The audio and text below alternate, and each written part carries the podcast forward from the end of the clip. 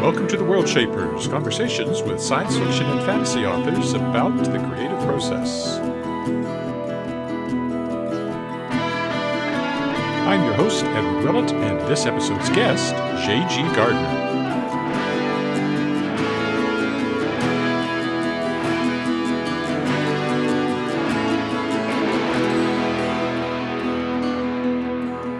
Welcome to, I think it's episode 136 of The World Shapers, the podcast where I talk to other science fiction and fantasy authors about the creative process.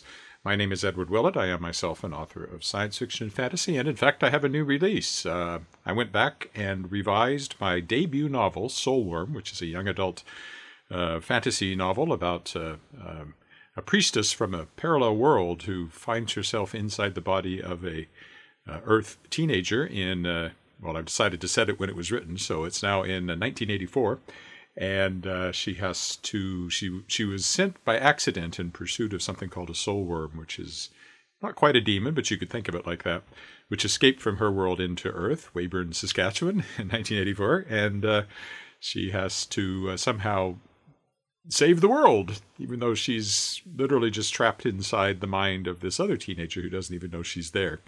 Uh, that's the basic premise, um, and it goes on from there. She does wake up at some point and take over the body that she's sharing, and then things proceed from there. So that's Soulworm. Uh, it was uh, my very first published novel. It was originally published by a, a company called Royal Fireworks Press, and uh, now it's out again, some uh, 26 years since it first came out. It's almost a 25th anniversary edition. Uh, and it was shortlisted for uh, best first book at the 1997 Saskatchewan Book Award. So that was that was a nice honor at the time, and that was the beginning of my published uh, novels, which are now up to something over 20. So uh, yeah, yeah, I'm very happy to have that out. You can find it uh, uh, well, there's a there's a handy URL I'm working on, which uh, doesn't have a lot of links yet, but if you use uh, books to read, numeral to read.com slash soulworm, you can find it.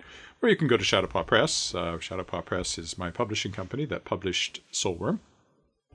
Uh, that's at shadowpawpress.com. Or you can just go to Amazon and put in Soulworm. You'll see the original version there, I think. There's a couple of copies still floating around. Uh, but the new one has a brand new cover, and as I said, it's been revised a bit. So that's my latest. Check that out. My latest before that was The Tangled Stars from a New York publisher, DAW Books. That's uh, still available. That's an ebook and audiobook and is a far future humorous space opera with a talking cat who becomes a starship captain. so uh, that one's out there as well. I mentioned Shadowpaw Press. One of the things that Shadowpaw Press publishes are the Shapers of Worlds books, which uh, feature authors who were guests on this podcast. Uh, three of them are out now Shapers of Worlds Volume 1, 2, and 3, and Volume 4 will be out this fall. Uh, the Kickstarter succeeded in uh, March April timeframe, and I've collected most of the stories at this point, and I will uh, be um, editing those and moving ahead with publication. That'll be out this fall, along with two other new science fiction novels. Uh, one called The Good Soldier by Nir Yaniv. Um, and I'm uh, looking forward to bringing that out. Think of it as Catch 22 in outer space, or Catch 22 meets Starship Troopers is another way to look at it. And uh, then I also have a young adult uh, science fiction novel called The Headmasters from a Canadian author, Mark Morton, will be coming out for Shadowpaw Press. And my other big news from Shadowpaw Press is that I've acquired rights to the last remaining unpublished novels by Dave Duncan, the late, great Dave Duncan, well known fantasy author from Calgary uh, The Trader's Son, and Corridor to Nightmare. And those will be coming out probably early 2024 by the time I get those out. Uh, other science fiction stuff coming out from Shadowpaw Press includes uh, Leslie Gadallah's Empire of Kaz trilogy, and there's a collection of middle grade uh, scary stories called uh, uh, Canadian Chills, collectively, uh, from Governor General's Award winner Arthur Slade will be coming out soon as well. So I'm, I'm keeping busy on the publishing and on the writing side of science fiction and fantasy. Shadowpaw Press publishes other stuff, so please check out shadowpawpress.com. There's historical novels, there's uh, poetry, there's nonfiction, lots of uh, lots of great books uh, coming out through Shadowpaw Press. That's enough about me. Uh, let's get on to this episode's guest, J.G. Gardner. J.G. Gardner has a PhD in microbiology and is currently a researcher working on new ways to generate renewable energy using bacteria. While having published many technical papers on genetics and biochemistry, he has always wanted to write a novel about magic, wizards, and dragons. After the birth of his children, he was inspired to fulfill that dream and used spare moments on nights and weekends to write his debut high fantasy novel, The Path from Regret, published by Loyola University of Maryland's Apprentice House Press. So, Jeffrey, welcome to the World Shapers. Uh, thank you for having me. I'm very excited for the chat today. I always uh, look for connections, and we haven't met, but uh, this is not exactly a connection. But I did write a book called Genetics Demystified. Um, oh, okay which was well. Actually, I've got uh, two connections from uh, from listening from your your previous uh, guests. So uh, you used to play Dungeons and Dragons, and, oh, yes, I did. I, I, have as well. and also, your wife is a professional engineer, as is mine. Oh, well, there you go. Well. In my case, being a freelance writer, marrying an engineer was a really great career move from an income point of view. I just like it because you don't bring your work home with you. So we've got very diverse careers. So uh, we've got different perspectives, which is great. Yeah, that's certainly true. Yeah, and on the genetics demystified book, uh, I know I literally taught myself genetics in order to write a book for McGraw Hill on genetics. And if you'd asked me anything that's in the book, I would have to refer to it in order to, to talk about genetics. Other than maybe Mendel, I kind of remember the you know the Mendel's thing, but other than that, and of course it's horribly out of date now because it was must be 15, 20 years ago now that I wrote it. So and it's a really exciting time for, for genetics and for, for kind of that biochemistry and, and microbiology research. So uh, there's some really neat stuff going on. Well, let's uh, start with uh, your background. Um, where were you born? Where'd you grow up? And how did you get started writing? And uh, well, you probably started as a reader. At least you would have learned to read before you started to write. how did that all work for you? Absolutely. So I was born and raised in a very small rural part of northern Wisconsin. And books and stories have always really been a part of my life. I've got a lot of early memories of my dad reading bedtime stories and my mom taking me to the public library. And early on reading, I always gravitated towards adventure stories and folk heroes. So, uh, reading stories about Daniel Boone, Davy Crockett, uh, the fur trappers, the voyageurs of the Great Lakes regions. And for all of these stories, it was really the adventure and the survival that I most gravitated towards. I found that very exciting. Uh, and so, not surprisingly, when I did try to start writing stories on my own, they were similar in, in style. These were adventure survival type stories. And I think, like most young writers, they were all written about me in the mm-hmm. first person. And they all started out the same. They all started out with me camping or hiking in the woods, and I'd fall into a deep hole and I'd get stuck in some caverns and then I would have to fight monsters and, and wild animals to escape. And, and my parents always give me a hard time now as I'm trying to um, write more professionally. They say all of your stories start the same. You always fall in a hole, and and so trying to get away from from that. Um, and really, the transition over to science fiction and fantasy came when I read Dragon's Blood by Jane Yolen, who I know is a previous guest of yours. Mm-hmm. That book really kind of changed everything for me because it was it blew my mind. It was both fantasy and science fiction. It had dragons and kind of a indentured servant caste system and low technology, but it also had spaceships and laser guns, and it was it was it just kind of blew my mind in in terms of how incredible it was for for a story. And it had a young protagonist, and, and I was a young person at the time. And I read the entire trilogy and kept checking it out over and over again from the library, uh, up until the point where the librarians knew what I was bringing to the to the counter. um, and so that was really my the start of science fiction and fantasy. And then as a high school student, um, I, I, transitioned over to Star Wars and Dragonlance, and so the, all the Star Wars books that I read at the time, now I think they're called Legends. Now that Disney owns the the IP, but read all of all of those Star Wars books, and then found uh, all the TSR books, so the Dragonlance, the Forgotten Realms, Margaret uh, Weis, Tracy Hickman, read all of those. And at the time, you know, kind of being a moody and, and nerdy teenager, the the wizards in those stories really kind of I gravitated towards as well. Uh, and so, in terms of of writing I got my first rejection letter uh, when I was 11 years old. I tried to write a story for the magazine Highlights for Children, which is actually still around.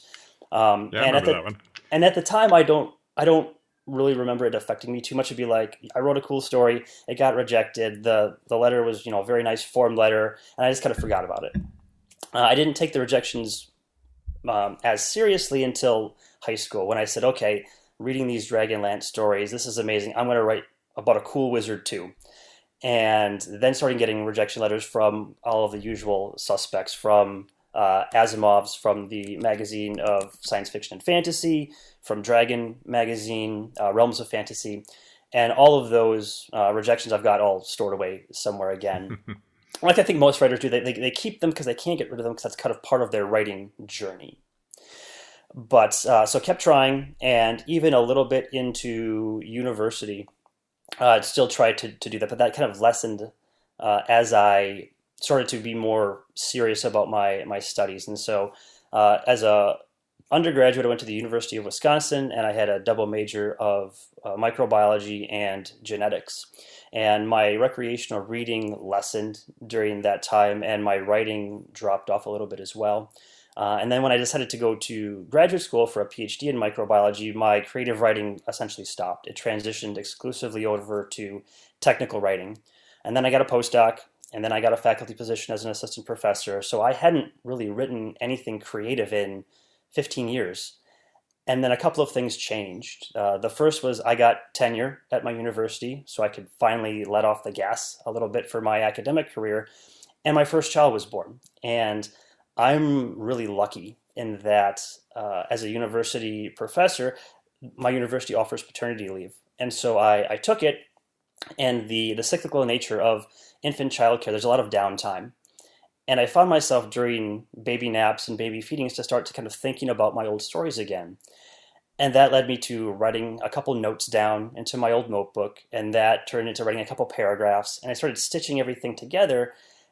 And once I finally mentally committed to, to writing, saying, hey, I've actually got enough here that I can write a full story, it was a matter of collecting the free time on nights and weekends, you know, page by page, and that actually finally became the first draft of what would become uh, the novel, The Path from Regret. So it sounds like you were not somebody who was shy about sharing your writing back when you were a kid. Um, if you were sending it out, did you share it with friends as well and, and get shared it, shared, shared it with friends, with frame, with family, with with teachers? So wasn't wasn't shy, and um, the feedback I got was was mostly kind of the benign, positive. You know, you're doing something creative. That's great. Um, and I think that's why the first rejections didn't hit me that much because I didn't really know what it meant. And I think as I got older and was in high school and college and, and got the form rejections back and kind of realized, oh, this means that it didn't resonate with anyone and didn't really click enough for them to write a personalized response that I need to you know, focus a lot more on the craft to become better. And I had to kind of make a decision at that point do I really want to focus on kind of creative endeavors or technical endeavors? Um, and I thought that career-wise, it would be better to to focus on technical technical endeavors first, and the creative could come uh, later on. And so that's really kind of what has happened. But no, I've never been shy about sharing it. Um, because I, and I think that kind of comes from my, my technical background. You have to show your work. You have to get feedback. You have to get people saying this is good and this is this is bad and this is how you make it better and and for technical publications that's the only way you're ever going to get it published and, and it's much the same on the creative side as well I suppose you could think of creative writing groups, writing groups, as a kind of peer review. well, absolutely, I, I agree hundred percent because they will give you uh, sometimes maybe not as blunt a response as, as kind of the, the, technical responses I get because those those peer reviews are often anonymous. Um, whereas a writing group, you might know the, the people you're working with, so they might blunt the, the sharp edge of the criticism a little bit. But I still agree, absolutely, getting that type of feedback is is absolutely vital. Did you have any formal writing training on the creative side along in there anywhere? No, none. So I, I took the absolute minimum amount of humanities and social sciences when I was at university. All of my writing was on the technical side how to keep a lab notebook, how to write uh, a journal article, how to write a report. So, all of my, so I've had a fair amount of, of writing uh, instruction or education, but it's all on the technical side. Do you think that that has benefited you, though, on the other side? I think so in terms of, of structure or organization. I, I think in terms of for you know, if I'm writing a, a, journal article, I know what are all of the pieces that need to be in place to write this this journal article for for a scientific publication. And I think that ports over a little bit, saying, okay, in, in order to have a story, I think these are the beats that need to be there, or these are the structural components to set things up. So there's a discrete, you know, beginning, middle, and and there's a satisfying resolution. So I, I think that knowing the parts is, has been very helpful. Well, we're sort of bleeding over into the main thrust of the podcast, which is your mm-hmm. creative process. So maybe this is a good place uh, for you to give a synopsis of uh, your first novel. Sure. So the the path from regret really tells the story from the perspective of two characters. There is Thorn and Carleon, and Thorn is a is a wizard that's that's kind of going through a, a midlife crisis. And the idea is there is he has a number of really painful memories. He's made several mistakes. He's got lots of regrets, which is kind of where the, the title of the book comes from. And he's he's finally had, had enough of it, and he realizes that uh, his past relationships uh, allowed him to meet someone that actually had a, a, unique power, and that power is to erase memories. And so part of the novel is is having him decide does he really want to wipe his mind clean uh, of these bad memories and trying to find this this person. And Carleon, he is a, a disgraced knight, and he's a fairly young man and he's got his own mistakes as well. But he is, uh, as I think most young men are, kind of stubborn and headstrong, and think that they can uh, take the world on by themselves, and is trying to solve his problems by himself, and not making much headway. And eventually, uh, a situation arises where both Thorn and Carleon have to work together. And some of the interpersonal conflict uh, of the book is where they, they kind of butt heads. Uh, but the main thrust of the, the book is uh, eventually Carleon, who is working as a, as a mercenary now and no longer as a knight, is hired by Thorn to help track down another missing wizard. And it turns out that they uncover a conspiracy that might have been led by one of Thorn's old uh, rivals. And so the, the book is really kind of a, a chase, trying to chase down clues, and then ultimately some of Thorn's old contacts. And intermixed through this chase is uh, Thorn and Carleon trying to attempt to straighten out kind of their their personal issues. Does it start with the main character falling in a hole? it does not. the, so, so I'm I'm a little ashamed to say the, that there there is some falling in holes in this story, but not right at the the start. So one of the one of the plot points is is that as part of the conspiracy, um, the, the the wizards that are that are part of the conspiracy are trying to uh, create these portals that would allow people to uh, travel large spanses of distance across the continent.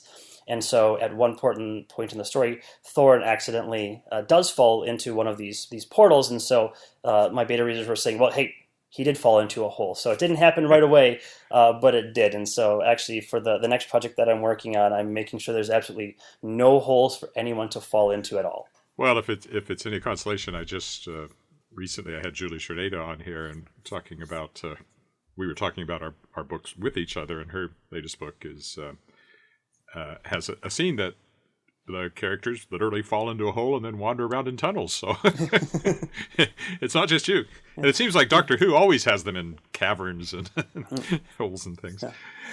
Um, so this is the old question: Where do you get your ideas? You wrote a lot of short stories when you were young, and then this one. So what you know, in general, what makes you think of a story that you would like to write? Where does that impetus come from? And specifically, the impetus for this book, other than having read Dragonlance as a kid? sure. So the, the ideas usually come from either an interesting image or I think what it would be an interesting conversation. Or, and really, a lot of it comes from being dissatisfied with the, the books that I was reading. So again, I was kind of talking about how I really like Dragonlance or, or Star Wars or, or, you know any kind of, of the classics. Um, it really became a, a, problem where I would read a book and as I became more critical of the reading or of the story, saying, well, that character shouldn't have said that. They should have said this or this action scene would have been so much more interesting if the characters had done X, Y, and Z. And so those ideas, those kind of pockets of, well, this would have been a, a, more interesting conversation or this would have been some more interesting action, those became kind of the seeds, the ideas for, okay, this could be a cool conversation or a point of conflict, or this could be a cool action scene, or this bit of magic or alchemy would be, I think, interesting to explore. So I think the ideas came from finding the holes, or I think what was missing from other stories and saying, okay, this is a kernel that I could build off of. And that's really kind of the the writing for the path from regret it. Started with a collection of, of those scenes, and so in my my writing notebook, that's really what it is. It, it's one or two sentences like, "Here's a here's a cool idea," or just unprompted a bit of dialogue between you know two kind of floating heads and and the conversation that they'd be having or description of some action or of some magical effects and then as i was looking through there i was thinking okay how could some of some of these be stitched together into a coherent story. And so that's the ideas kind of came from those those places. Uh, that's a fairly you know, I've, I've heard that from other authors that they wrote something in response to something they had read that they thought I could do that better or that story could be better if it was like this. So that's a that's a fairly common thing in, at least in this field of writing i think. And it, and it, we often say that science fiction fantasy is a, a, genre are genres in conversation with themselves where you're bouncing off of what other people are doing all the time and i meant to ask you when you got into the academic side of thing were you able to continue write, uh, reading for leisure uh, in this genre yes I, I was so once once i kind of things calmed down. I was, uh, in terms of the intensity of the the workload, was able to to read and and read quite a bit. And I think that, um, in terms of, of thinking of like what are the the books that had a huge thumbprint on me. Um, the the Pit Dragon trilogy from Jane Yolen was one. Margaret Weis, Tracy Hickman, Dragonlance stuff. But then uh, as I um, got into graduate school, uh, I was introduced to Iain Banks and the the Culture series, and so that was, I, I think, a huge influence in me in terms of thinking big, because all of the the culture books um, they're about this kind of um, this collective of AI and different species, but they're all kind of in anarchy in that they they want complete and total freedom, so you can do anything you want, and really anything is possible, and uh, faster than light travel is possible, and and you're in a post scarcity world, so you're you're wanting for nothing, so you can pretty much do whatever you want, and if you have that amount of freedom, what do you do? You know, how do you fill the hours? And so um, those types of stories I think were, were really really interesting, and and um, those those types of kind of big space operas are what I like to to read now. I don't read a whole lot of fantasy right now. That's what I like to write, but that's not necessarily what I like to read. I really like to read um, science fiction uh, types of stories. So things like Neal Asher, uh, the the Skinner and that associated, uh, associated universe. Uh, William Gibson, kind of all the cyberpunk types of stuff. Those things I, I really like to read now. You talked a little bit about uh, this coming together from these notes in your notebook, but overall, what did the, the planning process look like once you realized you were going to write a novel? Did you do a, a detailed synopsis or outline, or did you just kind of start? So I am absolutely a, a planner and an outliner outliner. And again, this I think comes from my technical background. I need to I need to know what I want to say before I say it. So in terms of the path from regret, everything was very well planned out beforehand. And so what I mean by that is that I had uh, a full synopsis for each chapter before I started writing the actual book. And so for the the whole thing, I had all of the major plot points, all of the major beats the major conflict, and then perhaps, uh, like I was saying before, an interesting bit of dialogue or an interesting scene. So I had maybe three or four pages of, of single spaced notes for the entire synopsis.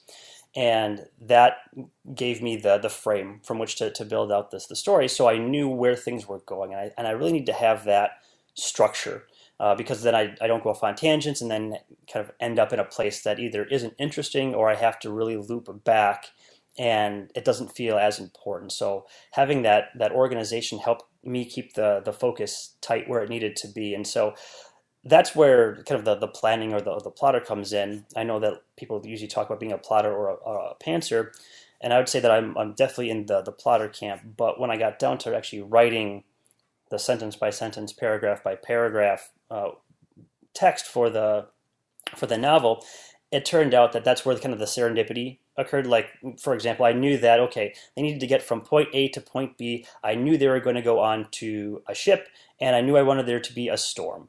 And so then the question becomes, all right, what is going to be interesting during you know with with the, those kind of parameters? How am I going to create something interesting? So that's where uh, I get to play a little bit, and so that's where okay, I'll try this little dialogue tree and see where does that go. No, that's not very interesting. Well, I can take it back to okay, they're starting here.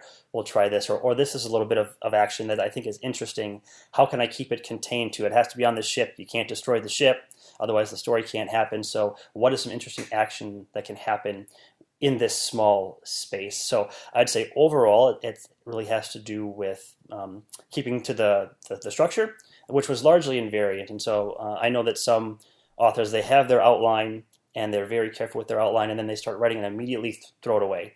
Uh, that, at least for me, was not the case. I was able to stick pretty close to the outline and there was a couple deviations, but that was based off of reader feedback saying this line or this path you're taking doesn't really work or it's not interesting or it's confusing so you need to fix so i would say that the course corrections i made were based off of readers saying that there was something that they didn't like i think in my case i have the a fairly detailed synopsis because recently i've been selling on the basis of a synopsis and then i write the book um, but I can't say I adhere to it slavishly. I, I, it's like I've worked out the story in the process of writing the synopsis, and then it's just kind of in my head when I get started writing. I don't refer to it very often.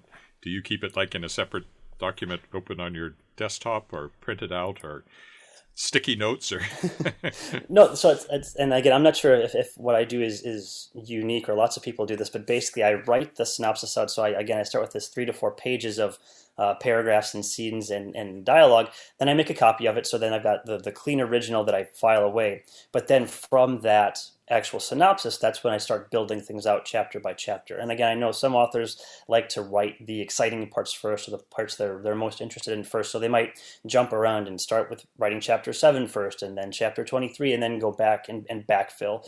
Uh, for me, it was a lot more workmanlike and just started with chapter 1 and then just ground my way through each one. So went actually all the way through start to finish writing this, and I didn't jump around. So it's like the synopsis is the starting document that you then build on.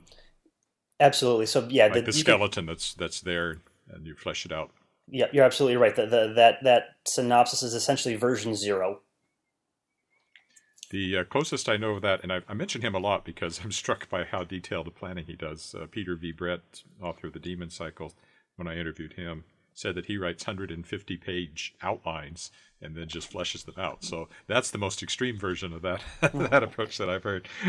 that's really in, intense. I, I, don't think that would be for me because I think that that would take a level of kind of focus and experience that that I don't have just yet. So I think that, uh, and and again, I think having something that detailed, you really kind of you're writing the story and then you're writing a version. So it sounds like in that case, you know, the 150 page outline might actually be version one. And so when, when he goes through it a second time, that might just be version version two. And he's kind of just filling in the, the stuff that he forgot. Yeah, I think that's, and, you know, building it out from the bare bones to uh, character interactions and characterization and all that. And I wanted to ask you about characters. Do you do, did you plan out your characters ahead of time, you know, figure out their backstories and all that, or is some of that more organic as you write? For Thorin and Carleon, the, the two point of view characters, their perspectives and characteristics and personalities were fairly fixed in that uh, I knew who they were, I knew what they wanted, and I knew kind of the struggles they were going to get there. The the secondary characters less so. That gave me a lot room, more room to play. So some of the, the secondary characters the other mercenaries that uh, are part of the team, a lot of the wizards that are, are at the, the research institute that Thorin calls home, those characters uh, I, I did not have as well developed. I knew kind of mechanistically what their functions were in the story, but in terms of bringing them to life, that was a lot more organic. And so that also uh, came from some feedback from beta readers that I'm very grateful for that they're saying these characters fell flat. They feel lifeless. They don't feel like real people. Uh, and in some cases, the my offense was so great. It's like I didn't even give them a name. They were just called the major domo, which would be the you know, the, the, main servant of of the research institute where where Thorin you know does does the bulk of his work. And so giving that person a name and a backstory and some of their own desires and, and wants within this this research institute made them feel more real. So I think the for the secondary characters they came in not as fully developed as as the the main duo, and the feedback that I got helped create them and, and make them seem more more real and more interesting. Since you have a detailed uh, outline, were there any Did anything surprise you in the course of writing the book? The I think the the ending surprised me a little bit. I knew how I wanted it to end, and I had one vision of how it was going to end, and I thought it would. I guess the surprise was in the tone. The ending stayed the same, and so the the, the outcome in the synopsis was the, the same outcome as in the the finished manuscript, but the tone of it was was different, and so I had left it as a. I had originally written it as a ambiguous tone, not such a cliffhanger per se, but more as a well, you interpret whether this outcome was good or bad. The reader was going to decide that, and my editor said, "No, that's a terrible idea. Don't do that." And uh, she told me that you need to actually pick a lane, and she said the story will be more interesting and more um, enjoyable if there is a firmer resolution. And so that's mm-hmm. that's what I did. So I, I, picked I picked a lane. Um, and people have said it's it's you know more of a darker uh, tone, but still satisfying. I don't remember the name of the book. I don't remember too much of the book, except that I was furious when I got to the end of it because the author had literally ended it with uh, they were trying to get somewhere post-apocalyptic, you know, trying to get to I think it was New Orleans or somewhere like that. Why New Orleans would be a good place to go post-apocalyptic, I'm not sure, but anyway, um, and uh, the the author literally ended it with, "And did they make it or not? That's up for you to decide." Oh, that's thought, no, no, no. That's not for me to decide. That's for you to decide as the author. So that sounds like somebody that ran up against the deadline or couldn't think of an ending themselves. That's yeah, yeah that's super frustrating. it was published. It was a published novel, but uh, that's the only thing I remember about it, and how much I hated it. How much it made you? Yeah, how angry it made you. I get that feeling that's not the, the feedback that the author wants. Probably it, not. This, you know, the only thing I remember is I hated the ending because you made me do all the work. Yeah, they say there's no such thing as bad publicity, but I think that would be bad publicity. um, so, um, was there any research to be done along here? You're writing fantasy. It's not like you're writing hard science fiction. There was actually um, because I didn't have a lot of knowledge of ships, and so there, there's a good, not a good chunk, maybe a couple of chapters where uh, the characters are sailing, and so kind of maritime stuff even so basic as to you know ships go out with the tide and not with on the on a, a, given hour of time. So like basic stuff very very ignorant on. So i had to do a lot of research on kind of maritime stuff ships how to tie knots what are all the sails called the parts of the ship. So i did a lot of research on uh, kind of boat type stuff. And uh, you've talked a little bit about you were writing in spare moments. It sounds like you could be fairly flexible so you just typing out on a laptop wherever you happened to be at the time? Yes, and and the, my main writing was was on my laptop, but the the place was different. So I guess in terms of kind of talking about space, this is something um, that I was hoping I'd be able to to chat a little bit about because I in talking to previous guests uh, and, and even listening to um, your interviews with, with other folks, talking about the spaces always kind of thinks me is, is, is I think that's interesting.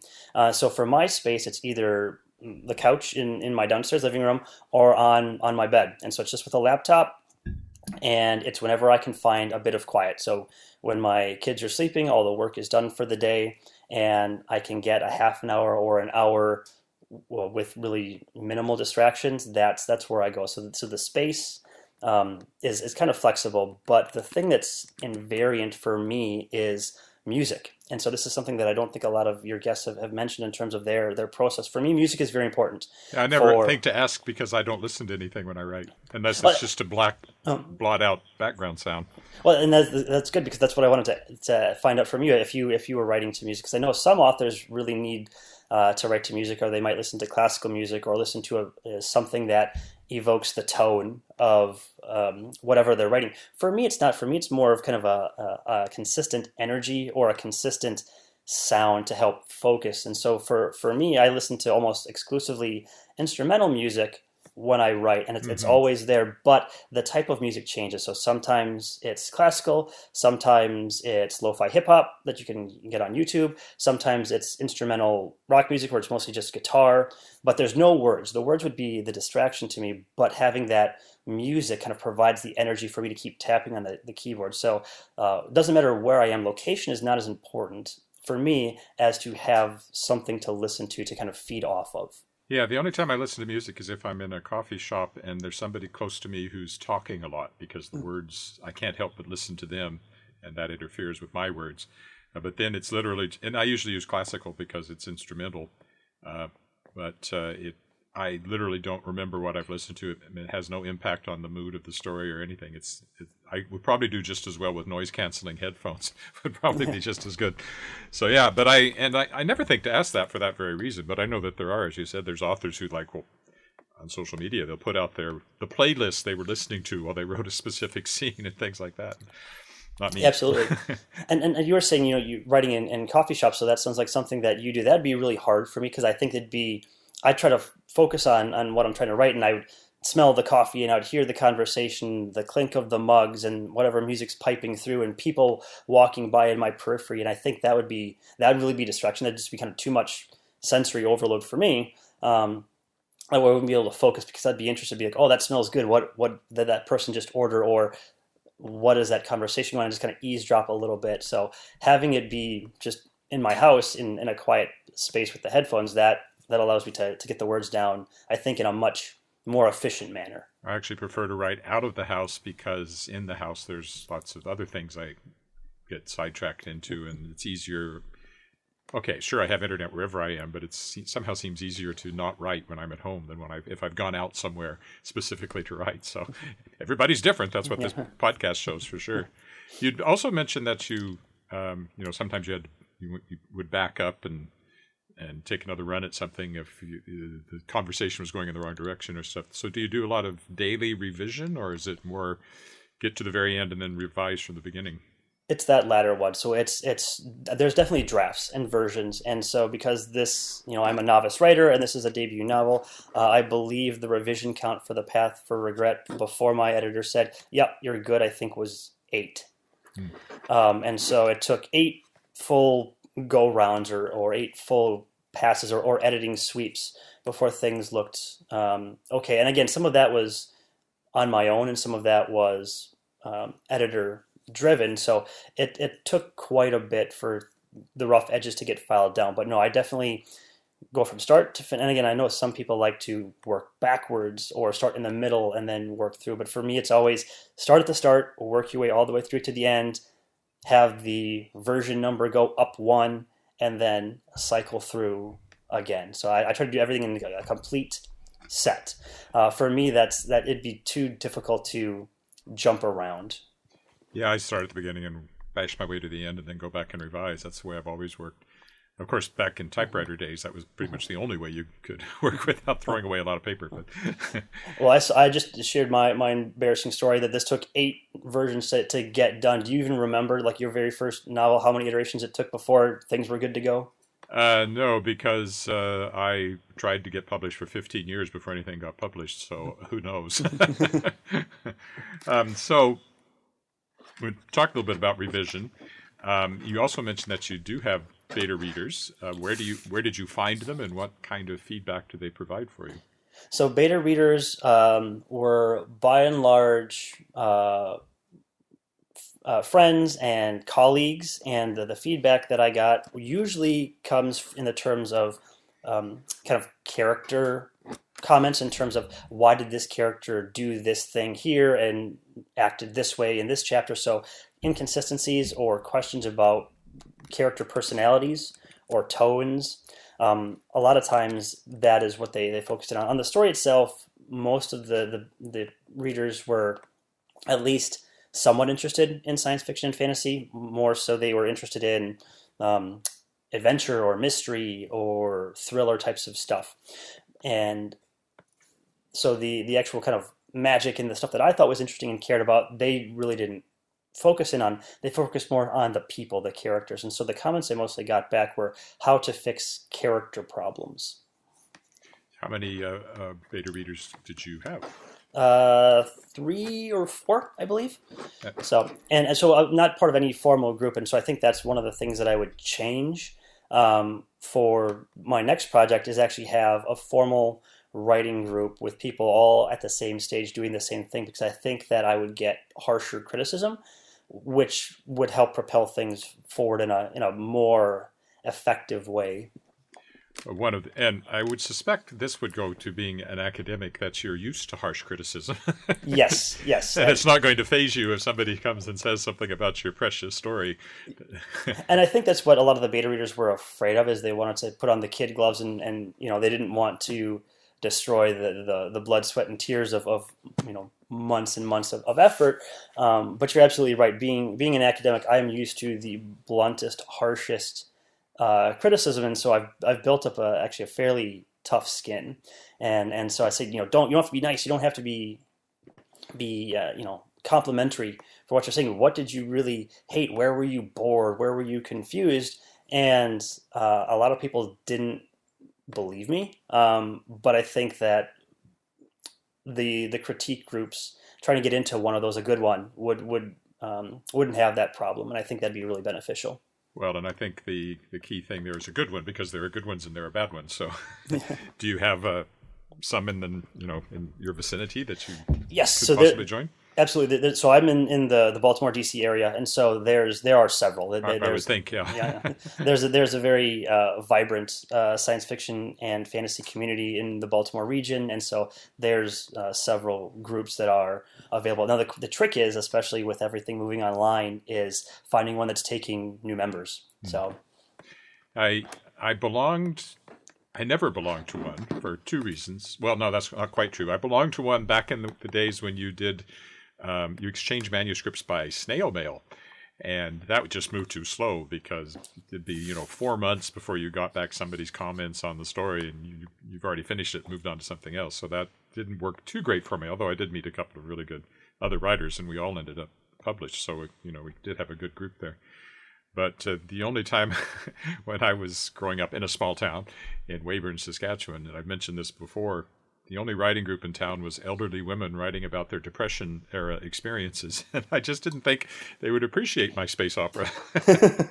So i never never had any sort of writing group and i don't use beta readers for the same reason. I've just never never gotten into that. I just write it and then it goes to my editor and that brings us to the next stage so uh, you had this book what was the process of getting it published uh, so I, the the publisher apprentice house press from um, Loyola University, Maryland is actually a very unique situation, and so it's not. Uh, it's not like, a it's not a publisher I've heard of publishing fantasy before. That's for sure. No, it, it, they they publish predominantly literary fiction, and they they say that they are eclectic, and they are certainly that because it is, as far as I know, and, and what they advertise as as the only uh, undergraduate student run publishing house uh, in the in the country. So it is uh, if you want to call it an independent press, you could call it that. If you want to call it an academic press, you could call it that. Because if you want to call it a, a training press or, or, an educational press, you could call it all of those things because there are a handful of staff and professionals. But the the editors and the cover designers and the copy editors, all of those are undergraduates taking publishing and marketing and uh, book career courses. So when I was saying my editor was telling me this, or my, my copy editor was saying this, or, or the design editor was saying this for books, these were all undergraduate students that are learning how to do the work before they actually go and get hired by some big five company. So it was a very unique experience in that, you know, I'm learning to be a novel writer and they are learning to be novel editors. And so it's a very kind of symbiotic relationship where I'm working with them. And, and, and to me, again, as an academic, I really like that. So I, I, could try to find an independent press or, you know, try to hit a home run with a, with a big five and, and it would be very hands off. It'd be, I write the book and then um, edits come back and I fix the edits and it's very kind of black box like. Uh, for for this experience, there was a lot of communication between the editors and I got a real feel of kind of what they were doing and when things were going to happen. So I really liked that feel. Uh, I got to actually put some input into the cover and the typeface and those types of things, which I know authors normally never get any input on. So uh, I feel very fortunate that I was able to find Apprentice House uh, to take my book. That's interesting. I hadn't heard of it, but that's such a great idea for as a way to train people who want to go into publishing to, to have that opportunity. The the director of the program says it's it's the absolute best on the job training or, or experience because most uh, university graduates they they try to get into editing or publishing and they say, well, okay, here's this portfolio that I'd made for some class.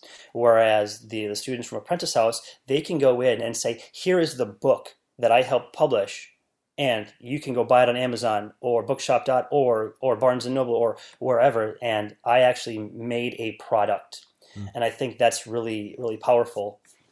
Interestingly enough, uh, in about three hours, I'm meeting with a local undergraduate who wants to talk about, who wants to get into publishing and wants to talk about it. So I'm going to have to mention this to her. Um, but it means you're working with very young people. Well, so that's people in their, their early 20s. So, I mean, these are all university undergraduates. So, yeah, so I guess. Um, younger than you. Young, younger than me, yes, younger than younger than me. But you know what? For the, the courses they've taken and, and the education they've got, they still have more experience than me in the field. Again, I'm coming in from the absolute ground floor, which is why I feel real fortunate to be able to talk to you because my name will be on that list with the Jane Yolens, with the Orson Scott Cards, with the Tad Williams, you know you've you've interviewed uh, some incredible writers, and so how I was able to sneak in there, um, I think is pretty great. Oh well, you caught my eye. So, um, I was going to say on the young editor side, uh, my Shards of Excalibur book, the second one never got published by the publisher that published the first one because they it was one of the publishers I've killed over the years, metaphorically. they publish me and then die. I don't think it's my fault, but that's what it feels like sometimes. But she was very young, and I you wouldn't have run into this in fantasy, but I made a reference to something. Um, oh, it was to Dallas, the TV show, and she said, What's Dallas other than a city in Texas? And I realized that first I was getting old. and second, that she was absolutely right. It was a young adult book. And why would the kids know that reference either? They wouldn't make that reference. So, you know, in a way that was helpful. But you probably didn't run into that sort of thing writing fantasy. I, I didn't. It, it was more a question of.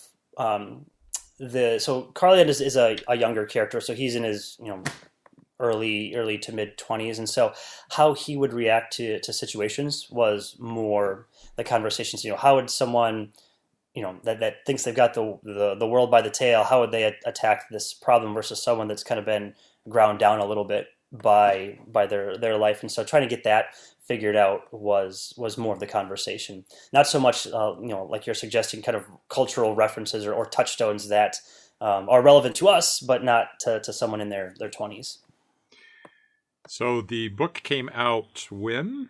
Uh, it will come out. It will come out. I'm still ahead of the game. I wasn't sure. it, it, will come out May uh, second, uh, 2023. Well, let's see. Uh, I'd have to look, but it, will be pretty close here. So this will, will be out. I think this will be out.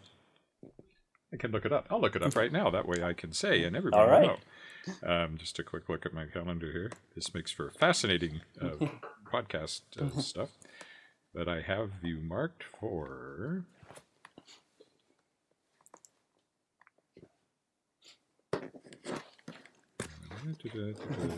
Yeah, you'll be out in May. At the moment, it's the end of May. That might move a little bit, but so it will be out. The book is now out as you are listening to this.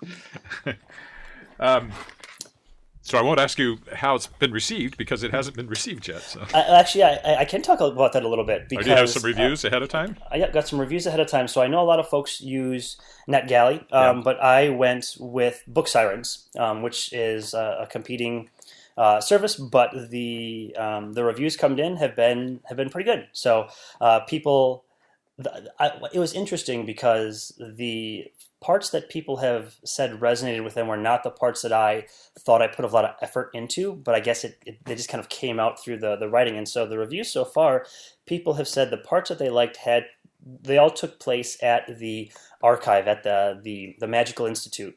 That's kind of Thorin's home base. And so for me, those those scenes and those chapters really were more transitions. They were more, this is where the characters are going to take a breather and hang out for a little bit before they go and do their next part of the, the chase. But the, the readers all seem to say that learning about the intricacies of the archive and the people who work there, why they work there, the training they go through, the types of um, research that they do, the personalities of the people there. That was what was interesting to them. And so all of the reviews make some mention of saying the the author's training in academia really kind of shone through in those archive parts, which I never intended to do. That was never something I was trying to do. It just seemed to kind of happen. Well, that is one of the uh, things you will find as the book gets out of the world is that readers take things from it that you. They, there's a great story by uh, Isaac Asimov that I, have told before, but uh, he uh, he went into a university class where they were teaching his classic story Nightfall, and he listened to the professor tell the kids, you know, what was in the story and pontificate for a while. And then when it was over, he went up to the professor and he said, That was a very interesting class, but I'm Isaac Asimov and I wrote that story and I didn't put any of that stuff in there. And the professor said, Well, I'm very glad to meet you. Just because you wrote the story, what makes you think you know what's in it? well, I suppose I've heard similar versions of that as well, where it's like once once you publish a book, it's not yours anymore. So no, um, it feels like something you do yourself, but it's really collaborative with the reader. Yeah, absolutely. Uh, well, we're getting uh, closer to the end, so let's go to the big philosophical questions I warned you about. Yes. Uh, which, if you've listened to the podcast, you've heard. You've heard, and I keep saying I'm going to put reverb on that. Big philosophical questions. Um, and the first one is like ask everybody who writes is why? Why do you do this thing? Because it's uh, you know it's a lot of work, and yeah. And the second question is why do you think anybody writes? Which you know uh, you're in uh, genetics and microbiology? Is there a genetic component to this? Do you think? And then uh, the third question is why why fantasy in your case specifically? So there's your three big questions. Sure. So I'm actually going to answer the, the second one first because I think that flows into my the, the my answers for the first one. So why why do we write? And, and I would say that we we write to either educate or to to entertain. And so I, I think that you know the earliest stories you could think of the Greek and Roman, Norse pantheons, you know, explaining natural phenomenon. Why why is the world the way that it is? You you tell stories to do that. If you pick any religious text, they're full of parables and, and stories about you know these are the ways you should conduct yourself uh, in in the world. Uh, even Aesop's fables, like this is you know there's some some morality or how you should be doing things. So trying to help people learn uh, either about the world or about themselves or about the collective. You know, education. That's why we would tell stories. And so for that's kind of I think one big reason why we do it, and the second big reason I think we we as humans do it is is to entertain. So the idea is you want to to tell stories, and and, and writing or telling stories is no different than painting a picture or composing some music. It's a creative endeavor, and uh, that's one of the, the hallmarks of being human. You want to to create and make something new or something that feels personal or, or meaningful to you. And so that's why why we'd want to do that and, and, make something creative. And and to get to the first question, why do I do it? Uh, I've got two reasons. Uh, the, the first is uh, going back to something that I said uh, earlier on. I wanted to create something and and I really am passionate about science fiction and fantasy and I thought here's some interesting stories. Like the groundwork has been laid with you know here's a, a downtrodden wizard. How does he pull himself up and fix things or make things worse? Uh, here's a, a knight that wants to to do good but he doesn't quite know how to do it. Those tropes are, are not unique but how I tell that story or, or what flavor I give them is the the creativity that I want to do. I wanted to write the story that I wanted to read, and that's really where this this came from. I wanted to write the story that I always had always wanted to read, what I considered the quote unquote perfect story, and I still haven't done that yet. I am very proud of the path from regret, but it's by no means a perfect story. Now that I read it again, you know, a fourth, fifth, sixth time, I always think mm, it would have been interesting if they would have not gone here, but gone here instead. So the the idea that uh, Leonardo da Vinci said art is never complete; it is abandoned. Uh, mm-hmm. That's how I kind of feel. Is is that I could always make something better, but the path from regret is its own story, and then moving on to the next project. So I wanted to be part of that creative process and tell tell a story. That's the first reason.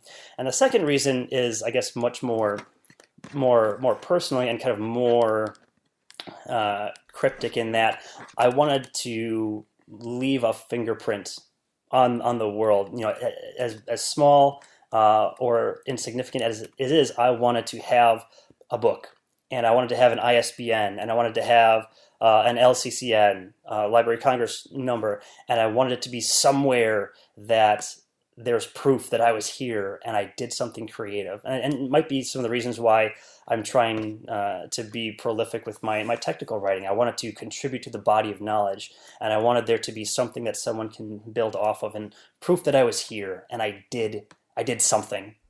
Uh, so that that idea of, legacy, I guess, in, in, some senses, is another reason why um, writing and and and writing a novel uh, was important to me. And so to get to your third point in terms of you know why science fiction and fantasy, um, I think it's the the best set of genres, and and by best I've got finger quotes around that. Uh, I think gives you the most latitude as a writer. So uh, I, I, think of right now The Mandalorian, right? That's essentially a space western. So you've got the genre of western in there. Uh, what's very popular now, at least I know for for ebooks, is paranormal romance. So you've got vampires and werewolves and mummies and stuff like that. But then the romance genre. Um, I, I think that with science fiction fantasy, you can have the literary fiction, the intense emotional conflicts, the kind of internal turmoil and but then you can also have dragons and laser guns. Uh, so I think that science fiction and fantasy really you have the broadest canvas from which to paint your stories, and really there's not a whole lot that isn't off limits. And I think that latitude or that freedom is really really cool. And what are you working on now? So I am working on. I'm not going to call it a prequel, um, but it is essentially a story that takes place before the Path from Regret. There's a scene in the book where one of the secondary characters, a mercenary, he tells uh, what I think is a, is a, rather sad story about uh, his past and how his wife was kidnapped uh, by uh, a wizard uh, that uh, wanted to use her for some nefarious means. Um, and the his quest to track her down and re- recover his wife. And so the story that I'm working on now is really a full telling of that story. And so it, it shares some common places and some common characters. And obviously, the, the same magic system as the Path from Regret, but there's lots of new additions as well. And the intent is it to be uh, read standalone and, and written independent. And so this is where I think the influence of Iain Banks's Culture series come from. So he's he writ, he wrote uh, ten books or so in the Culture series, and they share the same universe and the same tech, and there might be a character or two that overlaps, but each one is standalone and distinct, but collectively they are all in the shared same space. And that's really what I'm trying to, to do as well. Each story ideally could be read standalone, but they they might have a couple threads that connect between them, but they they don't necessarily need to be read in a, a certain order. And where can people find out more about you? So uh, you can find me online uh, at jgardnerauthor.com uh, for a number of professional and personal reading reasons. I don't have any social media at all, so you can find me uh, right uh, there on that website, jgardnerauthor.com. Okay, well, thanks uh, so much for being on. That was a, a great conversation. I hope you enjoyed it. Uh, very much so. Thank you very much for the opportunity. And the best of luck. Uh, the the book will be out as people are listening to this. so, uh, best of luck with your first novel. Thank you. And thanks again to Jeffrey for that uh, great conversation. Hope you enjoyed it, and uh, check out his novel, which is out now. So that's uh, the end of this episode of the uh, World Shapers. Thanks uh, for listening. Again, you can find the World Shapers online at theworldshapers.com. You can find it on Twitter at the World Shapers, on Facebook at the World Shapers. You can find me online at edwardwillett.com. You can find me on Twitter at ewillett. You can find me on Instagram at edwardwillettauthor. You can find me on Facebook at edward.willett. And you can find me on YouTube at edwardwillett, where uh, you can walk along with me as I walk around my home city of Regina, Saskatchewan. That's the uh, there's other things on there, but that's something I do on a regular basis is live stream my walks uh, here in Regina. You can find my publishing company, Shadowpaw Press, which has published uh, three anthologies so far, featuring authors who were guests of this podcast, with the fourth uh, in the works, and uh, should be kickstarting a fifth one next spring, which will feature Jeffrey Gardner potentially, among other guests from this fifth year of it. Uh, Shadowpaw Press is at shadowpawpress.com. You can find it on Twitter at Shadowpaw Press, on Facebook at Shadowpaw Press, on Instagram at Shadowpaw Press, and on YouTube at Shadowpaw Press, I think, but there's nothing there much yet. That's one of those things on my long to do list uh, of things to do. And uh, yeah, that kind of covers the basics. So uh, thanks again for uh, listening to this episode of the podcast, and I hope you'll come back many times in the future as I continue to talk to the science fiction and fantasy authors who create the stories and the worlds and the characters that we enjoy so much. That's it for this episode. Bye for now.